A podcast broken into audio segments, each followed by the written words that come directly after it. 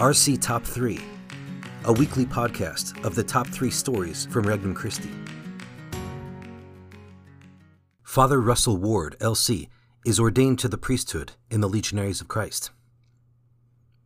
Father Russell Ward, LC, was ordained to the priesthood on June 12, 2021, by Bishop Earl Boyea at St. Mary Cathedral in Lansing, Michigan.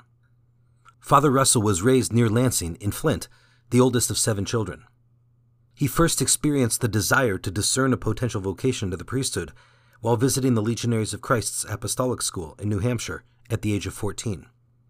He enrolled and finished his high school there before joining the Order's novitiate in Cheshire, Connecticut. As Father Russell continued in his formation, as he relates in his personal testimony, he realized that this was the start of a long journey of intentionally trying to open my heart to God's overwhelming grace, to be led by Him wherever He would take me. And what an adventure it has been! I am amazed, looking back, how our Lord has gradually dilated my heart, revealing more every day what He is calling me to as a legionary priest. Put simply, I have found that God fills us with deep desires in our hearts, and, if we let Him lead us, he will undoubtedly begin to fulfill all these desires in unexpected ways. After the COVID 19 pandemic made it necessary to cancel the traditional group ordinations that the Legionaries of Christ had planned in Rome for April 24, 2021, Father Russell turned to the bishop of his hometown diocese, Bishop Earl Boyea of the Diocese of Lansing, Michigan, who warmly invited him to be ordained, along with two diocesan seminarians, on June 12. To Father Russell, this was a meaningful act of providence. At his ordination, he noted that receiving both the anointing of confirmation and the anointing of the priesthood by the Bishop of Lansing emphasized to him that he has a spiritual home and deep roots in the diocese, no matter where in the world he is sent on his mission as a priest of the Legionaries of Christ. During the homily for the ordination mass, Bishop Boyea encouraged the new priests to remember the source of the light that they are to bring into the world and to live their ministry with deep humility. Even as Paul recognized that the ministry he received was not his own, so you must acknowledge the true origin of the light that you are to be. Paul refers to God's edict of light at the beginning of the book of Genesis to point to the true source of any knowledge of Jesus Christ that we might end up having. And so, since God has chosen to say, Let there be light, and he says that in you today, it does not change the fact that we are truly only earthen vessels. The light is not us, but is always of the one who says, Let there be light. It is ascribed to St. Augustine to pray as though everything depended on God, work as though everything depended on you. To emphasize the attitude of humility of heart and generous service the new priests were to live, Bishop Boyea concluded his homily by washing their feet inviting them to join him in following the example of Jesus Christ as they begin their priesthood. At the end of the Mass, each of the new priests gave a few remarks. Father Russell shared his gratitude to his family, his home diocese and bishop, to the Legionaries of Christ, and especially to Our Lady, who gave him the particular grace of being ordained on the solemnity of the Immaculate Heart, a heart in which he said he felt embraced and cared for, sheltered under her mantle of protection. Father Russell will now continue his studies for a Master of Theology at Notre Dame University. After this, he hopes to pursue a doctorate degree in order to teach seminarians in the Legionary University in Rome. Remembering Isabel Garcia de Vinuesa, 1966 to 2021. The most important and wonderful thing will be what we will discover there. It will be amazing. May we all make it there the bridegroom won't be long in coming. Isabel Garcia de Vinuesa was born on November 30th, 1966, in Madrid, Spain, into a large Catholic family. She is the youngest of eight siblings Sonia, Almudena, Jose, Carlos, Guillermo, Carmen, Gabriel, and Isabel. In 1981, the family went to live in Mexico City, and Isabel was a student at the Rosedal Lomas School, where she learned about Regnum Christi. There I found a meaning and happiness that I had never found before, and that I wanted to communicate to others. It was Jesus. I found him in a different way, in a way that captivated me. And all my life has been and continues to be a response to this love, Isabel said in a testimony. She also explained that, over time, you discover that happiness often comes with tears, but it is still authentic and profound. My life has been and continues to be a continuous search. The important thing is to trust in the fidelity of God, who will never fail. He has always acted in silence and in the hidden. When her parents returned to Spain, Isabel was 17 years old and wanted to stay in Mexico to finish her studies and see if God would call me to the consecrated life. On September 1st, 1985, she entered the pre-candidacy in Mexico City, and on September 16th, 1986, she consecrated herself to God in Regnum Christi at the Cultural Center in Cotija, Michoacan. She moved to Rome to begin her formation, where she spent three and a half years.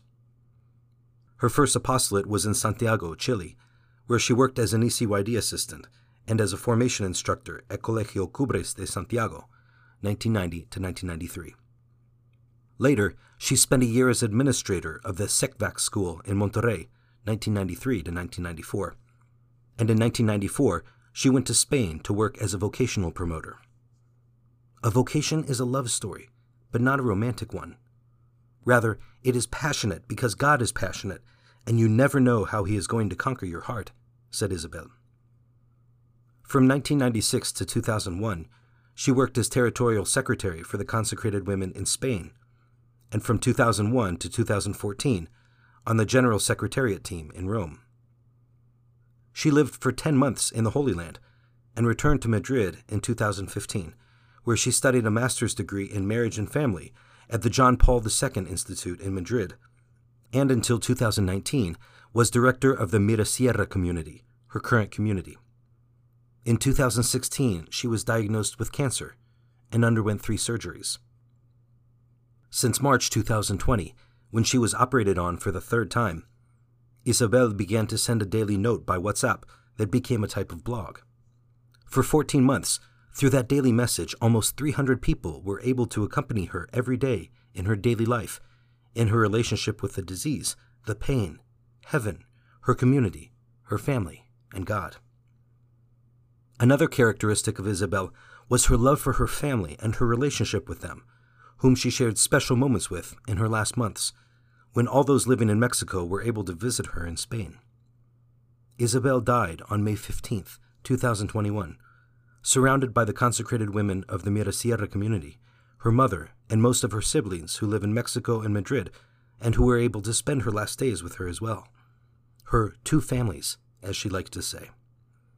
The most important and wonderful thing is what we discover there.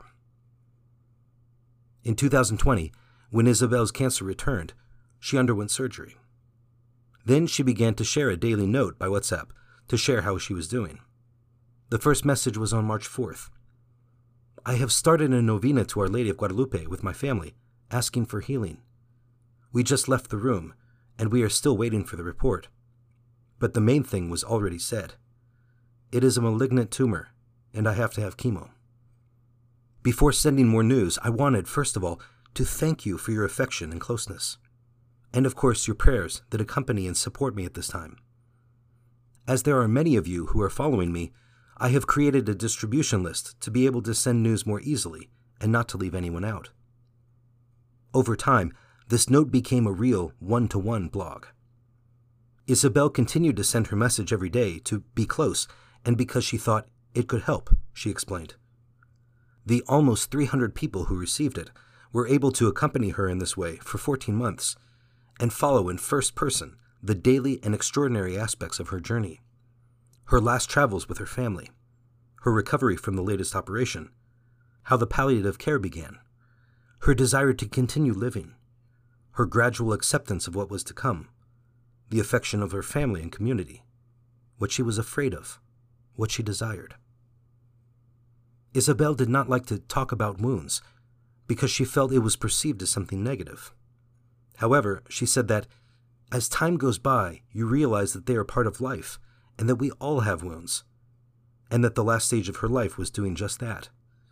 Recognizing those wounds, naming them, healing what we can, accepting them, and wanting the story of my life that God has wanted for me and not the one I would have dreamed of. Isabel professed herself in love with reality. Many times we dream beautiful things, but reality does not always coincide with our dreams, and it is important to fall in love with that reality, which is the best dream you can have, because it is your personal story. Another of Isabel's characteristics was a simple and close relationship with Jesus. He speaks to me a lot through Scripture and also through events and people, she explained in December 2020. My prayer is usually the liturgy of the day, staying on some phrase or passage of the Gospel. Other times, it is to review with Him what I have been living, to give thanks, to petition, to place myself in His hands, she explained. I trust Him completely and I trust that everything I have to go through is for my good and for the good of others. And during the day, there are many glances, thoughts, offerings, prayers that unite me to Him spontaneously. Many times in an imperceptible and insignificant way, but very real. The truth is that it is something very simple. And He is patient with me because I would like to be much more tender with Him, and many times I am a complete disaster. I ask Him for forgiveness and also for help to keep improving. And maybe every day I have to ask for forgiveness for the same thing, but I don't get tired, or I try not to get tired. She participated in the recording of the Net songs in the album Cantando mi Fe Católica, Volume 1, by Marcela de Maria y Campos, being the soloist voice of Hoy me he portado mal and Quiero tener un amigo. In December 2020, she also said that silence was essential in her life and something she always sought for the interior life, to better listen to the voice of God and not to listen too much to one's own fears and sorrows that can arise naturally, and logically, to be at peace. The last note in Isabel's daily message was on May 10th, when Mother's Day is celebrated in several countries, Mexico among them. Very happy Mother's Day to the Mexican mothers. Today I have remembered you very much. Thank you for everything you do for your children, both spiritually and humanly. How important is the presence, affection, dedication, devotion, example of a mother. You can never repay what you receive from her, and I am sure that God will repay you with more than enough. She also commented on her last medical visit, the joy she felt at experiencing the unconditional closeness of her sisters in Christ and how this love helps to find meaning in pain. And she warned that she would no longer be able to answer messages. This is going to be part of loving my reality, but I hope you still know that I am close to you and that I am not forgetting you. This article was translated from Spanish. New Questions and Answers about Regnum Christi. After over a decade of reflection, reform, and renewal, Regnum Christi has emerged as a focused and energized spiritual family of evangelizers that encompasses four different vocations in over 30 countries. Do you have questions about Regnum Christi? Check out the answers in the new section of our website called Questions and Answers about Regnum Christi, and make sure to subscribe to our RC This Week e newsletter, where we will feature a different question and answer every week. Questions range from the identity and spirituality of Regnum Christi to how each vocation lives their call to Regnum Christi, what it means to be contemplative and evangelizing, how the Regnum Christi Federation is structured, and how people live Regnum Christi in localities across the North American territory. Each answer is based on the new Statutes of the Regnum Christi Federation, the Rule of Life for lay members of Regnum Christi, and the Constitutions of the Legionaries of Christ, the Consecrated Women of Regnum Christi, and the Lay Consecrated Men of Regnum Christi, along with other documents. There is a Go Deeper feature for each question, with links to supporting documents, spiritual resources, videos, and more. Questions and Answers about Regnum Christi is a great way for anyone discerning Regnum Christi to get more information, for members to go more deeply into their charism and call, and for people who want to get more information to find the answers they are looking for. For more resources, visit www.regnumchristi.org or download the Regnum Christi English app today.